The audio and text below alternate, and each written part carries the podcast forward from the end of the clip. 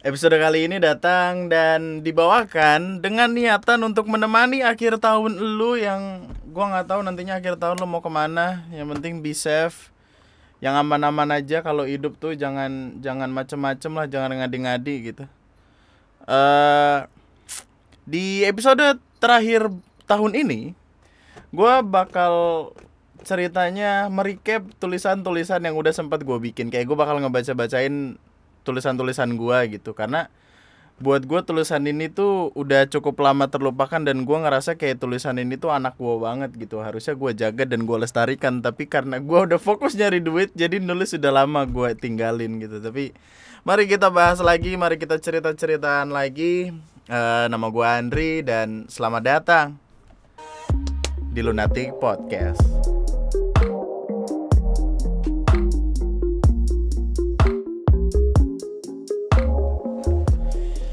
Jadi eh, gini, biar biar gua kasih konteks dulu biar lu pada paham.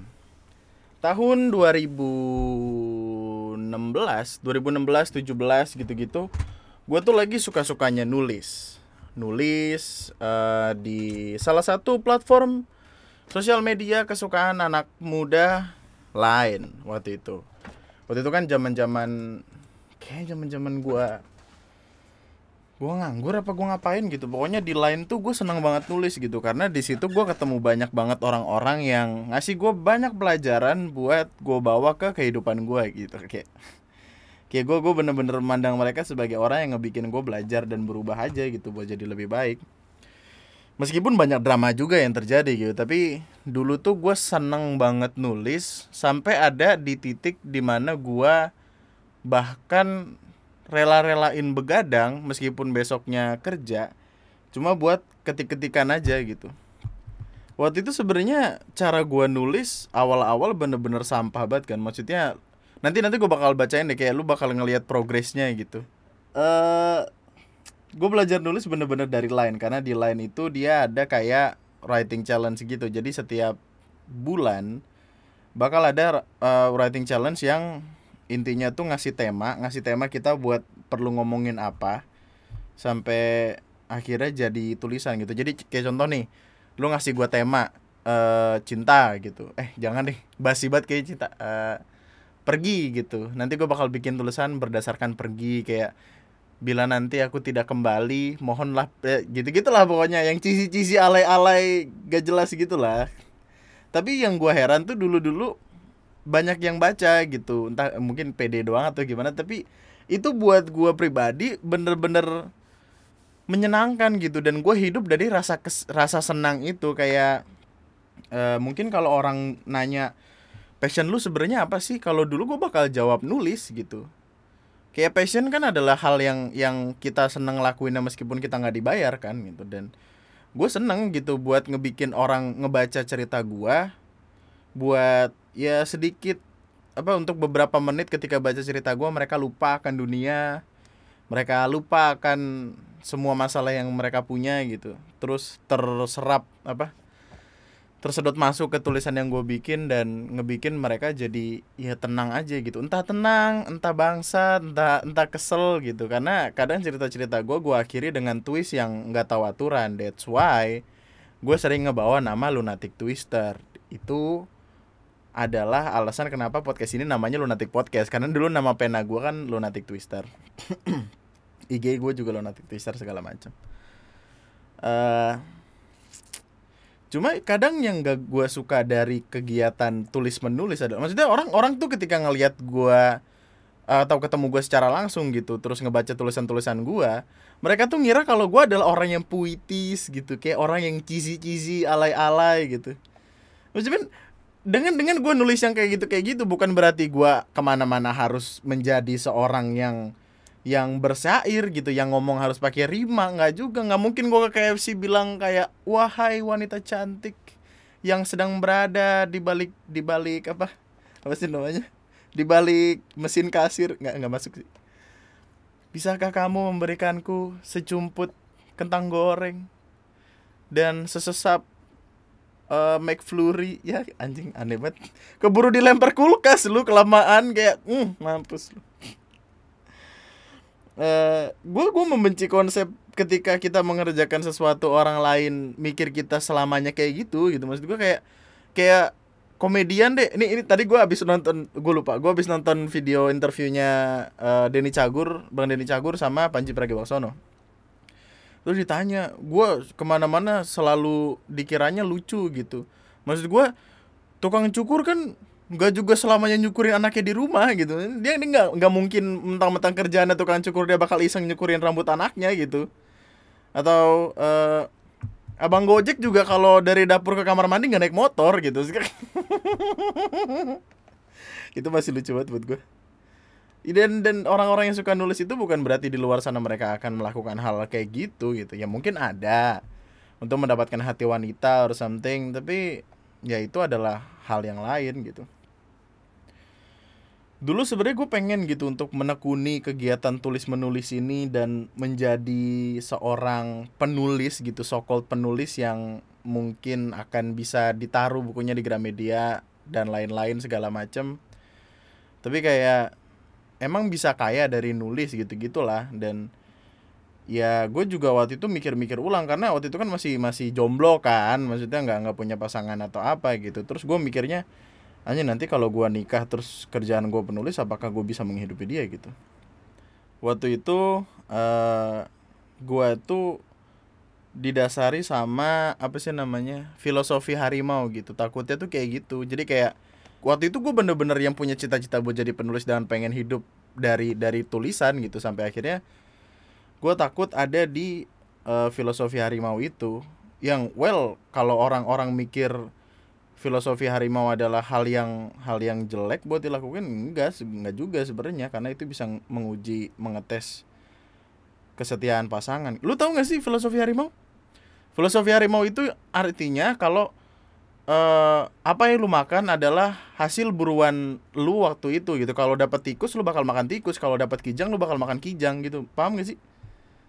Jadi kayak duitnya nih nggak pasti nih gitu. Dapat berapa dapat berapa. Jadi kalau duitnya gede waktu itu ya lu makan enak. Kalau duitnya tipis ya tipis-tipis respect. Lu makan makan nasi cakwe nasi tempe nasi telur pakai kecap gitu.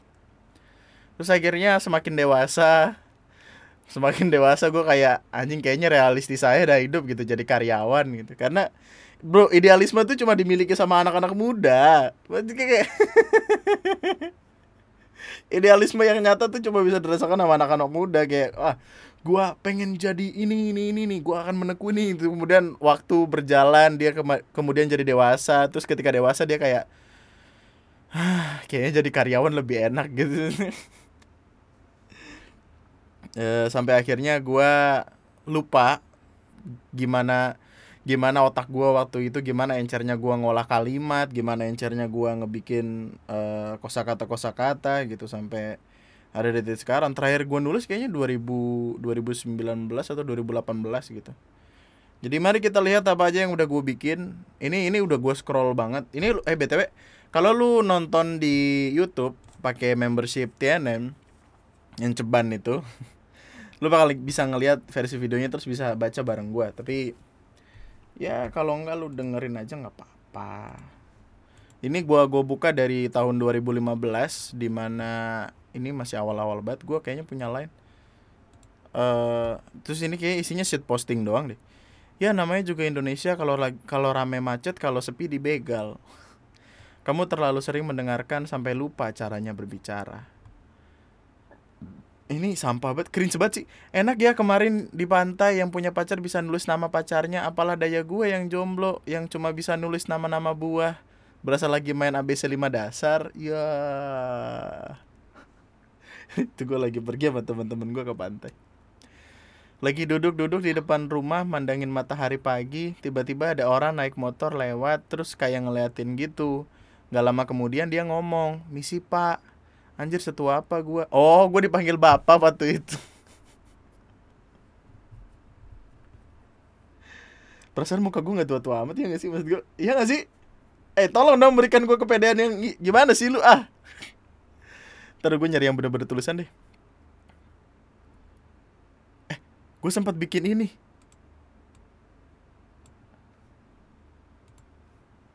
Eh gue sempat bikin puisi nih bentar bentar ini gue kasih denger deh. Anjing gue masih kurus. Ih.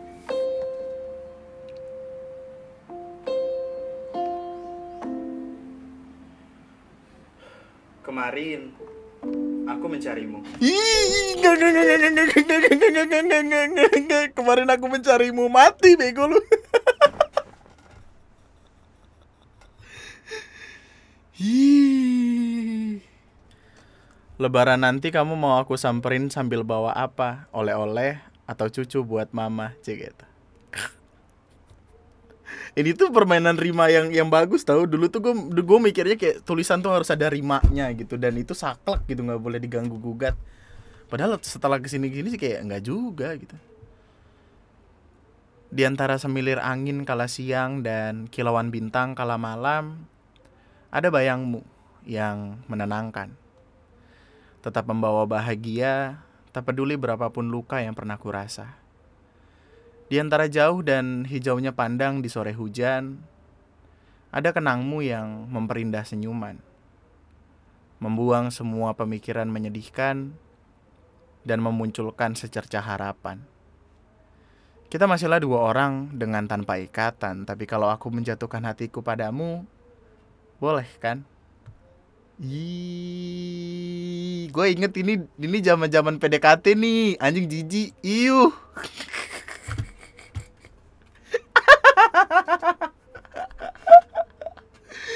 Iyuh. Minggu harinya ngalungin handuk dari pagi yang padahal mandinya masih nungguin Dajjal turun. Ya, jokesnya kurang. Gini, efek ngantuk nih mau masak mie malah jadi ngerakit rudal.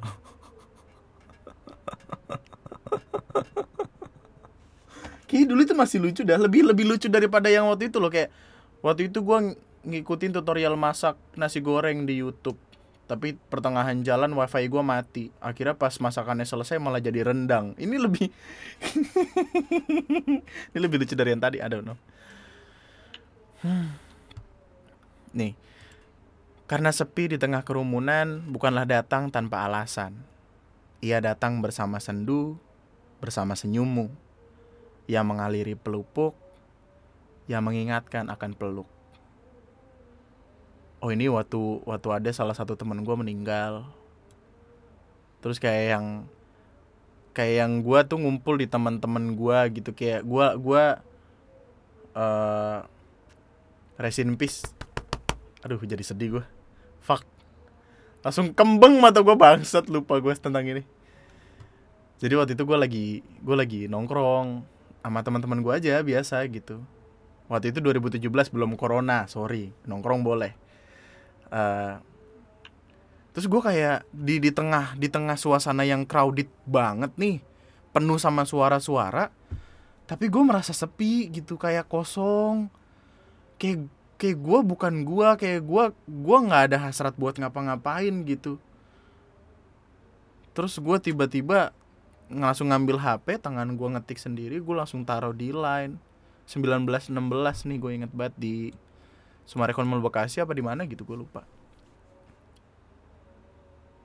Sedih. Hmm. Tadi gue di jalan eh tadi di jalan gue ngeliat ada orang berenang di kali pakai ban gitu. Eh tenggelam. Gue kira kenapa? Taunya di bannya itu masih ada velgnya. Ya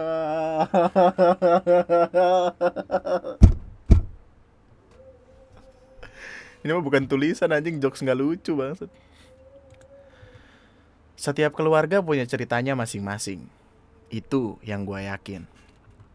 Gue kenal banyak orang yang kadang cerita tentang keluarganya. Ada yang baik banget, ada yang keras banget. Ada yang harmoni sampai kayak nggak pernah ribut. Ada yang kalau sehari nggak ribut, mustahil. Ada yang selalu pengen di rumah dan kumpul terus, sampai ada yang pengen ngebunuh keluarganya sendiri. Gue ngomongin ini bukan tanpa alasan. Kemarin, gue ngobrol sama seseorang. Obrolan kami berawal waktu kami sama-sama makan di tukang mie ayam pinggir jalan di daerah Bulog, Cakung. Orang ini perawakannya rapi dan kelihatannya baik-baik gitu.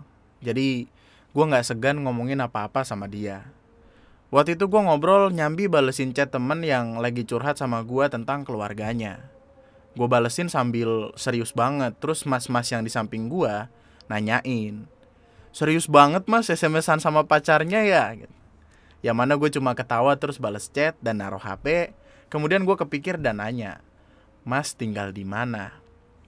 Dia jawab di Tegal. Dia datang ke Jakarta dengan niat nyari kerja. Terus gue tanya lagi, masnya udah berkeluarga? Di Tegal tinggalnya sama orang tua atau gimana? Saya soalnya lagi kepikiran masa depan nih, mau bing eh masih bingung mau gimana. Gue kan emang kalau ngomong nyerocos gitu ya, nanyanya nggak satu-satu. Nggak tahu kenapa setelah gue nanya gitu, ekspresi mas-masnya berubah. Dia cuma diem. Terus keadaan jadi canggung dan gue juga bingung mau gimana. Ya soalnya gue nggak tahu di bagian mana dari pertanyaan gue yang salah. Eh akhirnya dia lanjut ngomong gue inget dia cuma bilang keluarga saya udah nggak ada semua mas semenjak bapak saya meninggal pergi ninggalin saya semua terus gue mikir kayak mampus salah nanya gue gue merasa berdosa gitu gue minta maaf terus karena gue kayak udah kecebur di pertanyaan gue sendiri gue pun lanjut nanya loh kok bisa kenapa kemudian dia cerita panjang tentang keluarganya dan dia cerita kalau karena dialah bapaknya meninggal. Bukan, dia bukan pembunuh. Tapi karena ribut. Intinya si Mas ini dari dulu emang bermasalah sama bapaknya. Sering ribut dan segala macem gitulah sampai akhirnya waktu si Masnya ini mau merantau ke Jakarta dan gak dibolehin, mereka ribut sekacau-kacaunya. Si Masnya cerita kalau dia sampai kabur dari rumah dan dicariin sama bapaknya ke mana-mana. Padahal si masnya tahu kalau bapaknya itu ada penyakit jantung.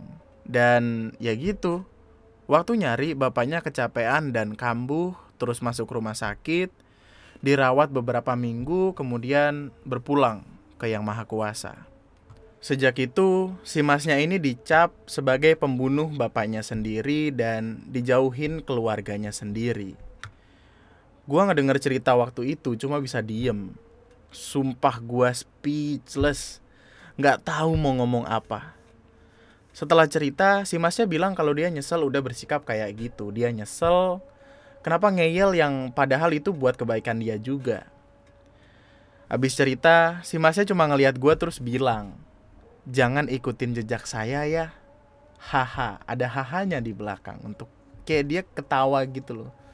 Gue pun ngangguk, terus dia bangun, bayar, pamit dan pergi gue masih melongo. Gue bingung gimana mesti mesti berekspresi waktu itu. Gue antara ngerasa berdosa karena udah ngungkit masa lalu buruk seseorang tapi di sisi lain gue ngerasa bersyukur juga karena udah dapat pelajaran. Dan gue bikin tulisan ini teruntuk kalian yang ngerasa kalau kalian punya masalah sama keluarganya dan dan gue bikin tulisan ini teruntuk kalian yang ngerasa kalau kalian punya masalah sama keluarga dan ngerasa pengen mati aja setiap harinya. Gue kasih tahu, akan tiba masanya di mana ayah, ibu, adik atau kakak lo nggak ada di samping lo lagi dan lo nangis kangen sama apa pun yang udah mereka lakuin. Apa pun, entah baiknya atau omelannya. Jadi coba pikirin, Kenapa sekarang lo kesannya kayak musuhin keluarga sendiri padahal mereka adalah sebaik-baiknya tempat buat pulang. Men, nggak nggak nggak nggak. Stop. Kayaknya inti poin cerita ini adalah gue pengen cerita waktu itu gue ketemu sama orang. Orang ini baik banget. Kayak gue ngobrol sama dia santai banget, relax gitu. Orangnya tuh halus, lembut. Gue ketemunya tuh di di tempat makan mie ayam. Ini gak gue lanjutin ceritanya karena gue tuh kelihatan kayak gimana ya? Pernah nggak sih lu uh, at some point lu ketika lu udah mulai memahami sesuatu lu bakal merasa kayak lu paham segala hal gitu dan lu ter, apa bersikap sok tahu dan sok pinter? Kayaknya ini adalah masa-masa gua waktu itu kayak 2017 tuh gua ngerasa gua masih paling pinter men dan gua mau muntah kalau nginget-nginget itu gini deh kita kita ke ceritanya. Waktu itu gue lagi makan mie ayam. Waktu itu gue lagi balik ke kontrakan gitu. Dulu kan gue ngontrak ya gue ngontrak di kayak rumah petak gitu empat kali empat kalau nggak salah. Di salah satu daerah di Gang Kancil Gang Kancil Cakung Cilincing eh Cilincing Utara apa Cakung Utara? Cilincing Utara Cakung apa Cakung Cilincing? Ah gitulah pokoknya di situ lah di dekat pasar di dekat Gramedia. Ali kerja di situ soalnya dulu. Nah.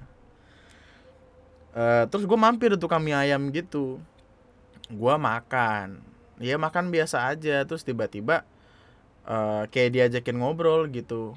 Gue kan orangnya hati-hati banget ya maksudnya gue gue nggak percaya sama siapa pun gitu. Ketika gue ngobrol sama orang gue nggak akan gue nggak akan se sedip itulah. Gue nggak bakal ngejawab jawabin pertanyaan yang gue nggak mau jawab gitu. Tapi dia ngajak ngobrol kayak "Eh, mas maaf boleh minta sambel? Eh sam iya sambel apa saus gitu. Waktu itu dia basa-basi dulu dong masa baru kenal tiba-tiba eh nama lu siapa ya? Nggak gitu dong basa-basi. Jadi kayak gue eh, ngasih saus apa sambel gitu terus sama dia di taruh di mie ayam. Ya iyalah masa ditaruh di mata emang insto. Terus eh abis itu setelah kami sama-sama kelar makan ngobrol. Karena di situ kondisinya lagi gerimis atau panas banget gitu antara dua itu deh pokoknya gue nggak pengen buru-buru cabut dari tempat itu. Kayak panas sih. Gua kan waktu itu masih pengen putih ya sorry. Nggak ada yang gue hitam cuma nggak pengen jadi kelihatan apaan sih gue dipotong-potong dulu ngomong? Anyway. Waktu itu gue ngobrol eh awalnya nanya tinggal di mana terus gue gue bilang di Bekasi terus dia nanya ngapain ke sini nostalgia gitu gue bilang terus dia ngomong wah kayaknya enak ya bisa pulang ke tempat di mana dulu kita dibesarkan gitu. Well omongannya nggak sebaku itu sih tapi intinya kayak gitu. Eh terus gue nanya emang mas tinggal di mana? Gitu. Ternyata dia bilang di Tegal. Terus cerita cerita segala macam dapatlah cerita yang tadi dan eh gue jadiin tulisan gitu. Yang yang keren tuh kayak dia ngomong dulu kayak jangan ikutin jejak saya ya mas gitu. Terus dia bangun bayar duluan mas. Oh iya mari gitu. Terus gue gue terdiam. Gue kayak yang anjing. Untung waktu itu bokap kagak ada. Karena karena gue yakin ketika ketika bokap masih di rumah dan gue nggak dapetin cerita kayak gitu mungkin hasilnya akan lain. Entah mungkin bokap nggak akan cabut atau gimana tapi waktu itu ngebikin gue kayak yang oh ya udah gue gue harus ngejaga orang tua gue nih dengan dengan harga apa pun gitu dengan apa pun yang gue punya. Karena kadang pelajaran yang kita dapat tuh ya paling banyak mungkin gua bisa taruh di 75% apa yang kita pelajari di luar adalah apa yang nantinya kita pakai dan itu yang bakal ngebikin pribadi kita jadi kayak gimana. Peluknya sudah menjadi candu. Eh gua gua baca gua baca pakai pakai nada-nada podcast episode episode 1 nih masih malu gua kalau nginget peluknya sudah menjadi candu namun tak ada yang salah dengan itu. Karena aku tahu, peluknya memang selalu menjadi tempat ternyaman untuk bertemu. Tawanya sudah menjadi gema yang memantul dalam sukma mengisi semua celah yang ada. Namun, tak ada yang salah dengan itu. Karena tawanya memang seperti itu. Selalu merekahkan senyumku. Tatapnya masih selalu terngiang di benakku. Dan tentu, tak ada yang salah dengan itu. Matanya yang menawan seakan membawaku bertualang, menyajikan pemandangan indah yang tak pernah terbayangkan. Aku hanya ingin tawanya, tatapnya. Aku hanya ingin peluknya, dirinya. Aku hanya rindu, itu saja. Wah, aku, aku cuma rindu. Aku kayak permainan Rima dulu menyenangkan banget tuh buat gue. Dan di antara sepi yang ada, sosokmu tetaplah yang paling utama. Selalu cantik, meski tanpa saya meski tanpa seoles pun gincu dan pernik. Selalu manis, tanpa pernah sekalipun tergores pensil alis, selalu menarik. Setiap jutaan mata yang melirik. Ah, mas sayang kamu, dik gitu. Hah berak gitu. Men dulu eh lu nggak tahu ya 2017 kalimat kayak gini bisa dapat cewek lu lu nggak tahu tahuan anjing. Dan kabar di tengah sibuknya adalah tanda kau lebih berharga dari uang atau apa pun yang ia cari di dunia. Seandainya tak ada kabar apa-apa, biarkan, diamkan, perhatikan. Apakah kau masih penting atau hanya sekedar seling? Wow.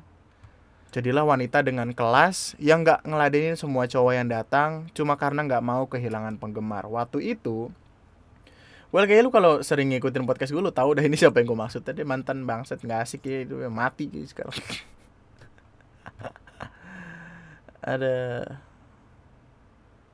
ini ini ini ini twist twist ah yang ini nggak bagus nih ini twist nih. Sejak kapan kamu pakai jam? Eh, sejak kapan kamu pakai jam? Tanyaku sembari menggenggam lengannya yang kulihat asing dengan Alexander Christie coklat itu. Sejak kita putus, jawabnya singkat. Biar apa? Tanyaku lagi. Biar aku inget terus saja. Kalau pacaran sama kamu dulu, buang-buang waktu. Hahaha. gitu. Ucapnya renyah dengan tawa yang mengisi penuh ruang tunggu kala itu. Setelahnya, kami hanya terdiam. Tak tahu apa yang harus dibicarakan. Tak mungkin kan, sekali lagi aku berusaha membuat obrolan dari bekas sayatan yang sengaja ia tutupi dengan jam. Jadi waktu itu aduh, bro, it was so hard.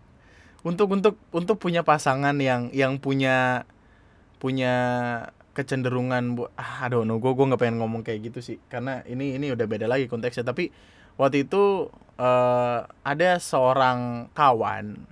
Kawannya ini kayak uh, apa ya gue udah kenal dia cukup lama sampai akhirnya bisa memahami kalau hubungan mereka ya udah toksik aja gitu.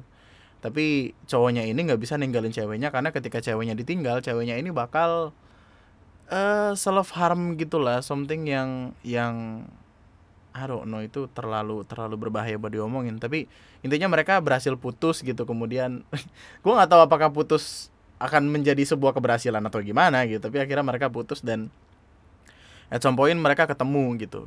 Ketemu di di ya kita sebutlah ruang tunggu sebuah tempat gitu karena itu cukup krusial tempatnya. Uh, kemudian dilihat gitu kayak dia nanya sejak kapan lu pakai jam anjing perasaan sama gue lu nggak pernah pakai jam gitu. Terus ya enggak lah gue sekarang pakai jam soalnya biar gue inget kalau dulu gue sama lu buang-buang waktu doang gitu. Itu obrolan yang biasa-biasa aja sebenarnya untuk bercanda. Uh, baru kemudian dia sadar ketika ngelihat WhatsApp WhatsApp story waktu itu kayaknya masih BBM gak sih? Lain apa? Pokoknya dia ngeliat story gitu di mana gue lupa. Terus si ceweknya ini ngasih tunjuk bekas kayak sayatan gitu di tangannya men. Ah, itu serem banget sih itu dia cerita ke gua dan itu ide gitu be apa pun ide di mata gua nggak tahu kenapa aneh oh nih nih Dri, gue diselingkuin pacar gue. Ucap wanita di hadapanku dengan suaranya yang lirih dan air mata yang mulai membanjiri pelupuk. Aku hanya diam. Andri dengerin gak sih? Ucapnya lagi dengan nada tinggi kali ini. Aku bangun dari dudukku. Lu pernah selingkuh juga kan? Jawabku singkat yang mengakhiri perbincangan kami siang tadi. Cek ini waktu itu gue nemu foto bagus banget fotonya ini lucu nih makan tuh karma tapi orangnya lagi nunjuk ke arah kurma terus eh, out of nowhere gue nggak tahu tiba-tiba punya ide kayak anjing ini karma nih kalau mantan selingkuh begini ah ini gitu jadi tulisan gitu man that was weird as fuck hmm. gue gue benci tahu kalau kalau uh, ngebaca bacain cerita yang gue bikin ada dialognya karena gue harus mendalami gitu oh nih nih nih. Hai sudah bangun? Eh gimana ya? Ah ini ya rada susah sih. Tapi intinya tulisan ini lu kalau yang di yang di video lu bisa baca deh. Karena ini harus pakai penekanan dan dan apa nada-nada yang bagus juga coba deh Hai sudah bangun? Tanyaku sambil mengacak-acak rambutnya yang sudah berantakan sedari malam. Jam berapa sekarang? Sepuluh? Kenapa memang? Mau lagi? Tanyaku sambil tertawa. Aku mau tidur lagi, ah masih pagi.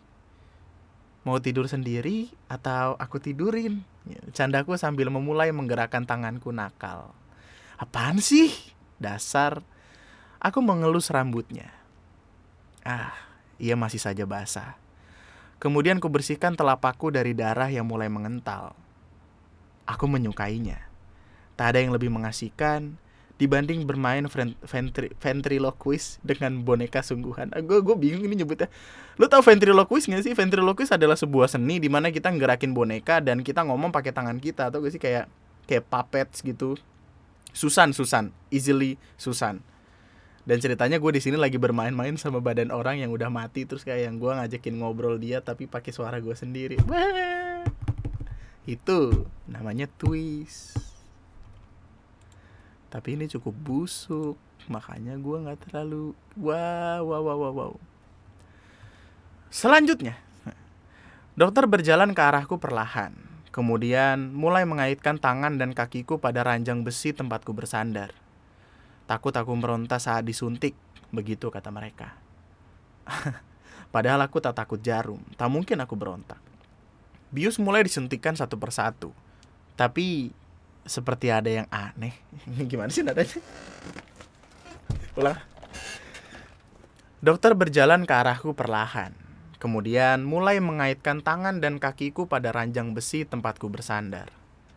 Takut aku meronta saat disuntik. Begitu kata mereka. Padahal aku tak takut jarum. Tak mungkin aku berontak. Bius mulai disuntikan satu persatu. Tapi seperti ada yang aneh. Kemudian dokter memulai sayatan pertama. Ugh, sial. Sakit. Aku ingin berteriak.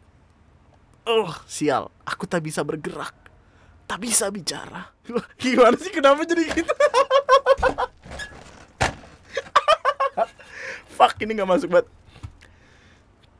Ah, suster itu.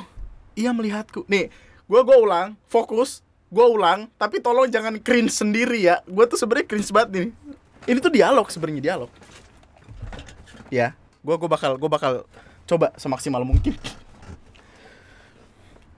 dokter berjalan ke arahku perlahan kemudian mulai mengaitkan tangan dan kakiku pada ranjang besi tempatku bersandar takut aku meronta saat disuntik begitu kata mereka padahal aku tak takut jarum tak mungkin aku berontak bius mulai disuntikan satu persatu tapi seperti ada yang aneh Kemudian dokter memulai sayatan pertama. Ah, sial, sakit. Aku ingin berteriak. Oh, sial, nggak bisa anjing. Ulang. Fuck. Oh, sial. Aku tak bisa berteriak, tak bisa bicara. Ah, suster itu. Ia melihatku. Mataku kuarahkan padanya, memberi isyarat. Ia mengarah kepadaku. Aku kemudian tenang. Ia lalu mendekatkan bibirnya ke telingaku dan berbisik. Kamu pikir kami semua di sini tidak sengaja? Ah, sial. Gue nggak tahu itu masuk apa. Enggak, gue nggak tahu. Fuck, anjing. Uh. Gue nggak tahu kenapa dulu gue ngebikin ini sih. Tapi inti ceritanya adalah gue kayak gue kayak kayak badan gue tuh di diikat gitu di ranjang kemudian uh, eh, gue dibius. Cuma ketika gue udah dibius gue masih bisa ngerasain sakit. Gue bingung dong gue ngelihat ke suster suster ngomong sama gue hah? Kamu pikir kami semua di sini tidak sengaja? Sengaja biar lu sakit gitu maksud gue karena sejatinya asa akan selalu memberikan pendarnya, entah sebagai dengan atau hanya sekedar untuk. Tenanglah, bersabarlah, percayalah. Ia akan datang. Entah dia yang baru atau yang lama namun diam-diam menunggu. Wah balikan nih anjing gitu. Ini tuh tentang balikan. Gini, entah sebagai dengan atau hanya sekedar untuk tuh maksudnya kayak apakah lu akan bahagia sama dia atau lu lepasin bahagia lu supaya dia bisa bahagia gitu ini kalimat waduh juga sih gue pikir-pikir hujan gitu Akhirnya, rintik yang datang di sore padam itu melelehkan air matamu. Mengalir perlahan menjadi deras setelahnya. Kemudian kamu berteriak, memaki kenangan yang menghantam kuat. Menangisi tembok runtuh yang padahal baru sekian bulan kamu kamu buat, kamu kamu buat. Lucu bukan? Saat hujan bisa membuat kenangan menjadi berjuta-juta kali lebih menyakitkan. Asa yang kemarin kamu impikan kini mulai gugur perlahan. Bersamaan dengan irama hujan yang pada akhirnya terhenti di bungkam malam. Dari Andri untuk hati yang patah di ujung sana. Eh, teman gue patah hati waktu itu anjing minta di Andri tulisin gue dong gitu gue pengen update update di di story story IG kayak waktu itu funny funny Terus untuk kalian yang merasa hebat dengan punya banyak simpanan, gue yakin kalian nggak pernah tahu betapa tenangnya ngomong HP aku ada chat ya, tolong bukain dong sayang gitu. Selingkuh, kamu tidak bisa berbicara seperti itu. Ah ini ini adalah masa-masa di mana uh, gue akhirnya ikut writing challenge yang gue bilang di awal tadi. Jadi 2017 November itu gue mulai ngikut-ngikut nih komunitas. Akhirnya tulisan gue mulai terstruktur karena yang awal-awal tuh busuk banget gitu loh. Nih senja tertidur. Bagiannya digantikan oleh gelap. Waktu yang tepat untuk kita berdebat. Bagian kesukaanku adalah lagu. Saat kita mulai memperdebatkan setiap lirik dan nada yang berbeda-beda Aku ingat malam itu pernah menyanyikanmu satu, yang pada akhirnya kau bungkam mulutku karena tak ada yang bagus dari itu. Perbedaannya memanglah jelas terasa. Kamu suka November Rain yang lantang, aku lebih suka jaran goyang. Tapi ada satu hal yang aku juga suka. Tak peduli seberapapun kita beda, nantinya kita akan jadi satu juga. Hanya satu sih yang paling membuatku tertawa Playlist kita di hari Minggu pagi saat menikah nanti tentu akan membingungkan orang-orang sekitar sini. Dari Havana yang riuh terdengar, kemudian setelahnya berubah menjadi lagu dangdut via Valen yang menggelegar. Ho ah ho eh gitu.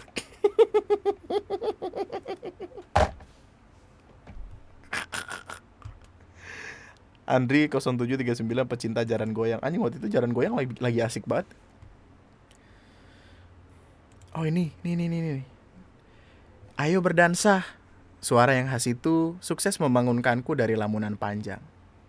Ah, dia. Boleh. Aku kemudian bangkit dari dudukku, lalu menggenggam tangannya, juga pinggangnya. Kami mulai berdansa perlahan di bawah lampu pesta pernikahan. Tatapnya yang sayu menghamburkan sukmaku. Bibirnya yang merekah membuatku ingin melumatnya dengan gairah. Ia menatapku, tapi mata kami tak bertemu. Yang bergerak hanya tubuh kami, diiringi dengan melodi yang seakan membawa kenangan kembali. Aku mengingatnya. Dulu, melodi ini sering kamu putar di kamar untuk menutupi desahnya yang liar terdengar. Langkah kami terhenti, musik-musik mendadak sunyi, ia pun kembali ke pelaminan bersama lelaki yang dulunya hanya mantan. Wow, wow, wow, wow, wow, wow, wow, wow, gerah. Uh, cerita ini tuh cerita ini ini imajinasi doang sih. Jadi ceritanya kayak gua uh, di sebuah di sebuah pernikahan. Ini tuh di awalnya gue pengen bilang kayak pengen pengen naruh di pemikiran orang-orang kalau wah gue lagi nikah nih karena gue berdansa dengan mempelai gitu terus tiba-tiba di ending cerita mempelainya balik ke pelaminan. Ya yeah, berarti dia bukan pacar gue jadi intinya kayak gue datang ke nikahan mantan gitu. Lucu. Ayo dialog lagi nih. Eh ini ini bakal lama ya btw uh, eh, mungkin akan jadi dua part gitu. Wah, sebuah cara yang bagus untuk menghabiskan tahun baru untuk menjadikan dua part sebuah podcast tapi ya I don't know. Kamu inget nggak waktu kita sama-sama mulai jatuh cinta dulu. Kita lucu ya. Kataku mengawali pembicaraan kami malam ini. Dulu sempat ketemu di SMP, kemudian jauh, eh setelah lulus SMK kita ketemu lagi dan jatuh cinta lagi. Lanjutku sambil menyisiri rambutnya yang lurus dengan jemariku. Aku menatapnya lekat. Air mataku jatuh setelah sekian kenangan bahagia melintas di atas kepala. Oh iya, aku paling ingat waktu kita pertama kali berantem hebat.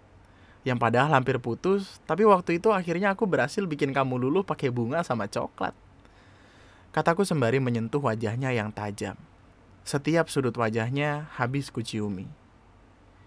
Akhirnya kita nikah dan bahagia sampai sekarang ini. Takdir yang mempunyai cara yang hebat ya buat bikin kita Kata-kataku terhenti saat kulihat ada hewan kecil yang menempel pada wajahnya. Ah, mengganggu saja. Aku pun bangkit dari dudukku. Tubuhku yang rentah membuatku tak bisa cepat bergerak. Jadi ya, aku dipaksa untuk harus lebih berhati-hati. Terlebih, di sini gelap sekali. Ah, itu dia. Ketemu.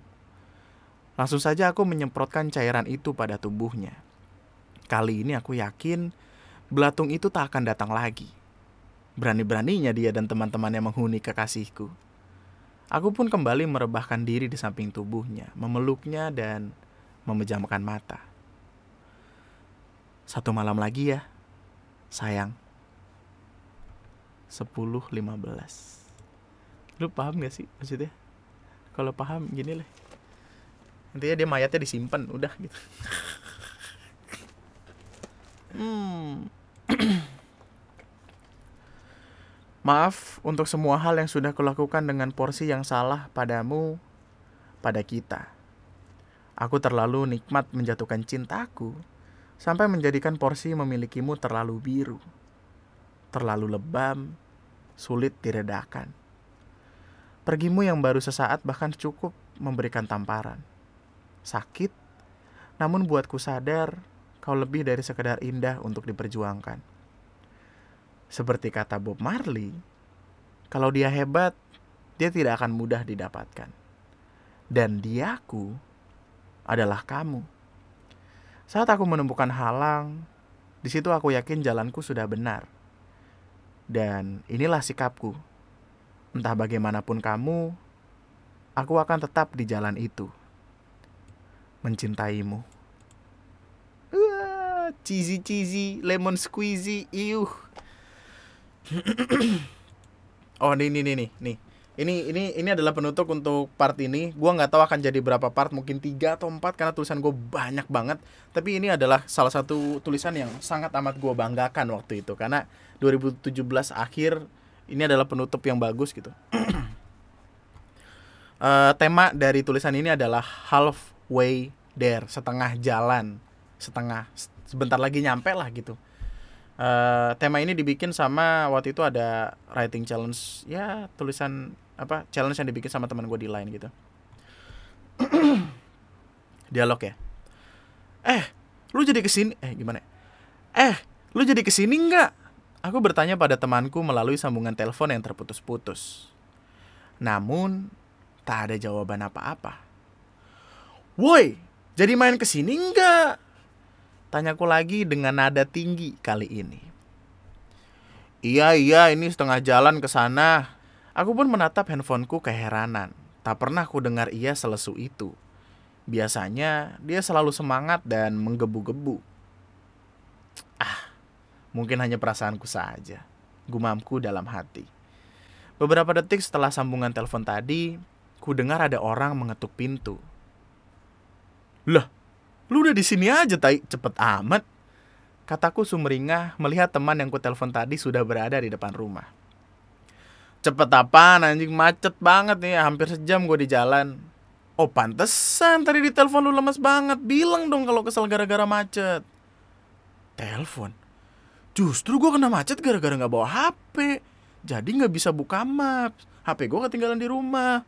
Lah, lah terus yang tadi gue telepon siapa? Ngaco lu, HP gue ketinggalan di rumah. Di rumah juga nggak ada orang. Aku kebingungan. Ku periksa semua saku dan seisi mobil temanku. Ku telepon sekali lagi nomornya untuk membuat handphonenya berdering. Namun, memang tak ada tanda-tanda apa pun. Padahal, aku yakin kalau tadi itu benar-benar suaranya. Ah, Tai, bisa mati penasaran gue kalau gini udah kita ke rumah lu. Ayo kita cek siapa yang ngangkat. Ia hanya mengangguk. Kami berdua masuk ke dalam mobil dan ia pun langsung melajukan mobilnya. Twistnya, breaking news. Ditemukan seorang pria meninggal dunia setelah menabrakkan mobilnya ke sebuah kontainer dengan kecepatan tinggi. Diduga kuat, korban sengaja menabrakkan dirinya akibat depresi setelah tahu sahabatnya meninggal dunia setelah bunuh diri di kediamannya. That's it. That's it, bro. That's how crazy I was. Damn. Masa-masa itu adalah masa-masa yang bener-bener menyenangkan dalam dunia kepenulisan gue. Mungkin at some point gue bakal nulis lagi dan gue harap gue akan nulis lagi karena nulis membawakan kebahagiaan buat gue, ngebawa rasa-rasa yang sangat amat sangat amat kayak kayak ada kupu-kupu gitu di dalam dada atau gak sih kayak pertama kali lo jatuh cinta Anyway, sampai jumpa di part kedua. Part selanjutnya setelah ini karena masih banyak tulisan yang perlu lu denger atau perlu lu lihat untuk tahu gimana tulisan-tulisan gua dulu. Gua lagi kehabisan bahasan, makanya bahasan nih bahas ini aja. Jadi kayak Uh, sampai jumpa di podcast gue selanjutnya. Make sure buat follow di Spotify, subscribe di Lunatic eh di TNM uh, eh, membership kalau pengen dengerin yang versi videonya. Ceban doang, nanti bakal ada updateannya di community tab setiap gua upload. Gua nggak tahu setiap hari apa tapi setiap gua upload. Follow sosial media gua di @lunatic twister. Sampai jumpa di bahasan-bahasan selanjutnya cerita-cerita. Eh sampai jumpa di part 2 dari tulisan-tulisan ini. Ah bro ini sekarang jam 4.54 tuh pagi. Jadi makanya gue rada-rada halu nih. Itu aja nama gue Andri sekian dan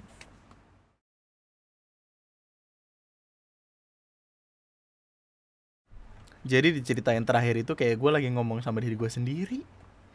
Gue ngomong sama diri gue sendiri gara-gara gue kehilangan orang yang gue sayang. Anjing kembang mata gue langsung fuck. Ini sedikit banyak dari kisah nyata